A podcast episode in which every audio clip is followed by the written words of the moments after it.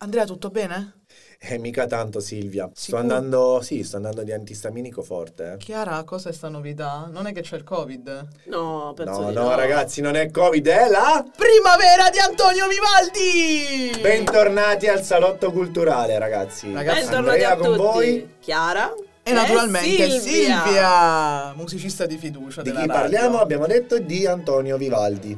Che alias Andrea? Alias il Prete Rosso. E come mai Prete Rosso, Andrea?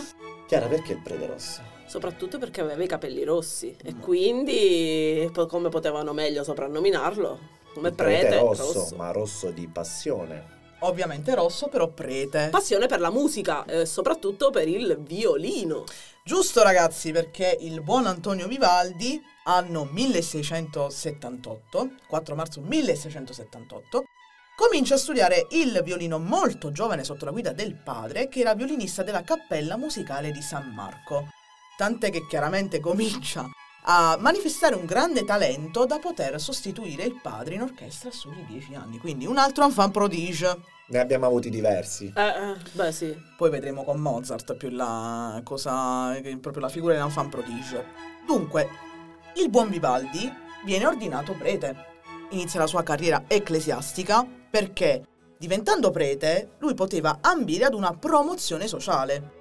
Nel 1703 comincia questa sua carriera ecclesiastica, che però più in là lascerà, perché sappiamo di quale grande musicista stiamo parlando, giusto? Assolutamente.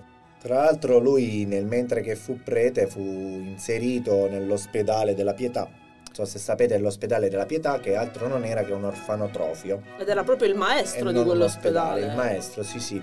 E gli veniva concesso di utilizzare le ragazze orfane proprio nelle sue produzioni corali. Perché era un ospedale femminile. Sì, era un ospedale femminile, quindi le suore gli davano questa possibilità.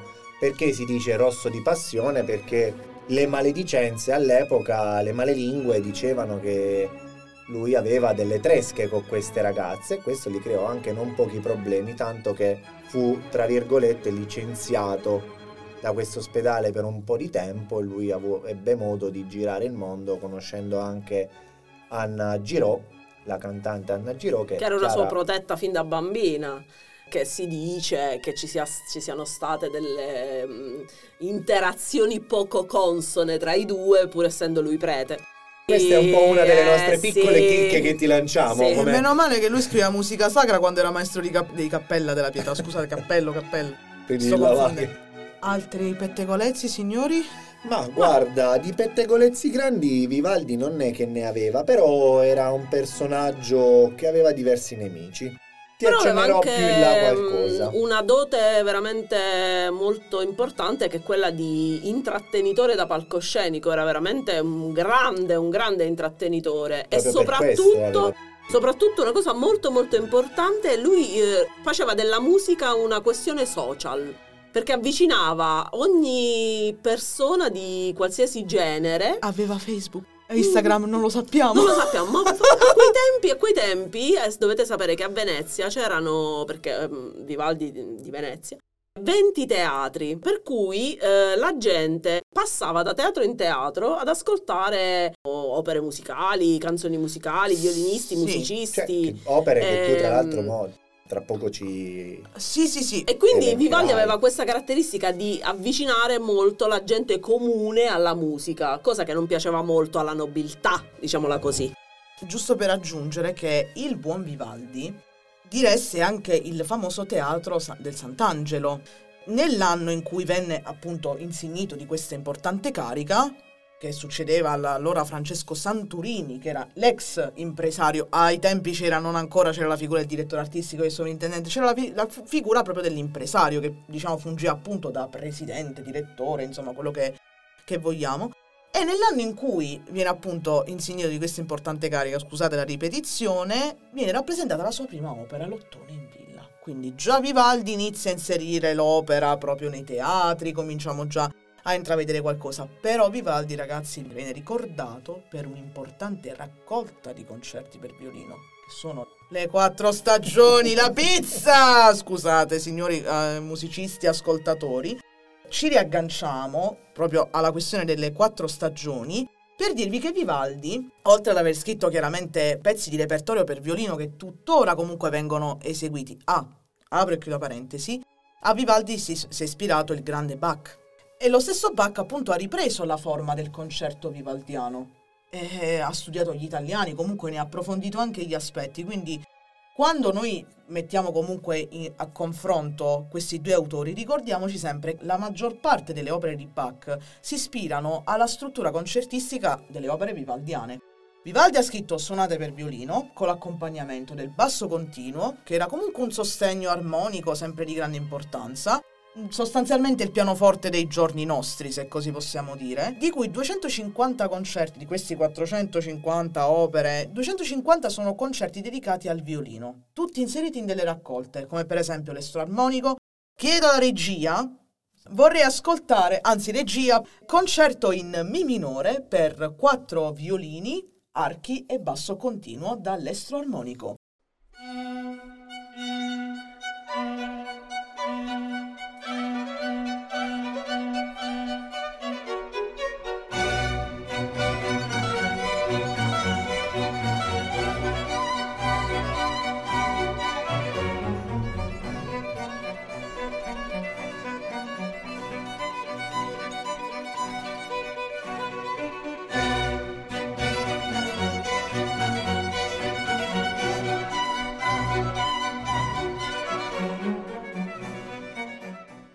In queste raccolte troviamo innumerevoli concerti per violini, 2 violini, 4 violini, insomma le formazioni iniziano proprio ad allargarsi con Vivaldi, cioè proprio lui si può definire un primo padre di questi concerti solistici.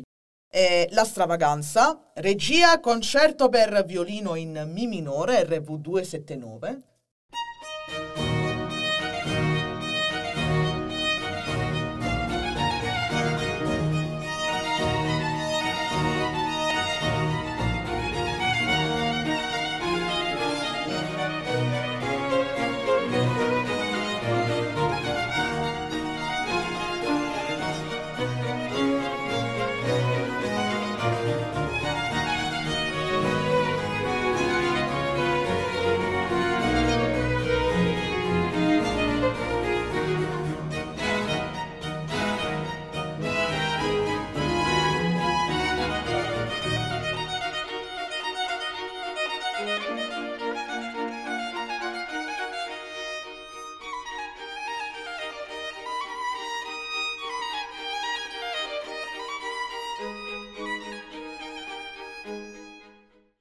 Volevano nominare il Conservatorio di Venezia Vivaldi, ma okay, dato che lui aveva diversi nemici, a quell'epoca vi fu un compositore concorrente, il buon Benedetto Marcello. Il buon Benedetto Marcello, a cui poi è stato appunto dato il nome al conservatorio. Il suo nome al conservatorio. Infatti Vivaldi non era famoso, cioè nel senso non all'epoca è stato... All'epoca non lo diventò, come ci ha detto Silvia dopo. Con Bach lo diventò dopo famoso. Tu pensa che questo Benedetto Marcello lo inserì in una delle sue opere come un personaggio odioso, il famosissimo Aldiviva. Chiara, un'altra news? Dovete sapere che aveva l'asma bronchiale oltre a questo. Quindi già ti stai avvicinando al momento. Chiara fa il nostro... Un pochino diciamo, per tutta la sua vita ha sofferto, tanto che addirittura non l'avevano dispensato dal dire messa per questa cosa.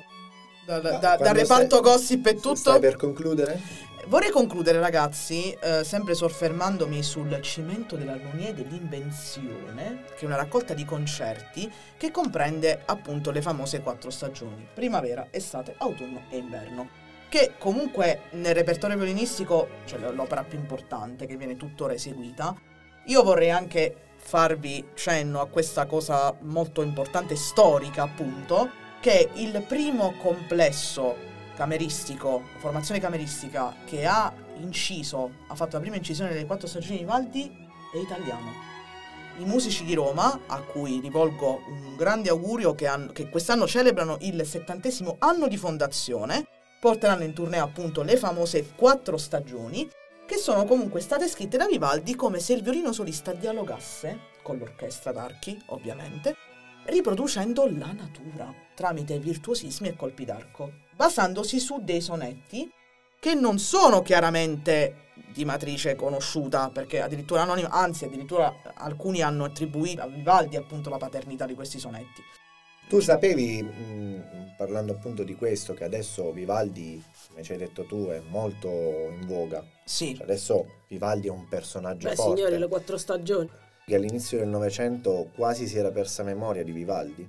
E furono ritrovate delle partiture e rianalizzate. In queste partiture ci furono 14 partiture di Vivaldi. Ok, ma solo nel 1930 fu ritrovata l'intera collezione, che venne poi resa al pubblico più tardi, e questa collezione arriva a circa ad oggi 120 CD. Sì, non produceva poco. Moltissimo, ragazzi, Vivaldi. Produceva veramente con molta... Sono molto contenta che oggi lo spazio sia stato dedicato alle vostre notizie, che fondamentalmente sono notizie veramente che io non sapevo, non conoscevo. No, ma ci dimostrano che autori comunque del tempo andante ad oggi sono ancora molto in voga.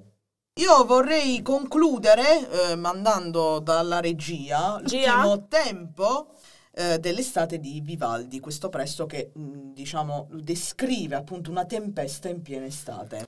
Sulle note di questo brano vi salutiamo e alla prossima puntata di Salotto Culturale con Andrea, Silvia e Chiara. Grazie, ciao ragazzi.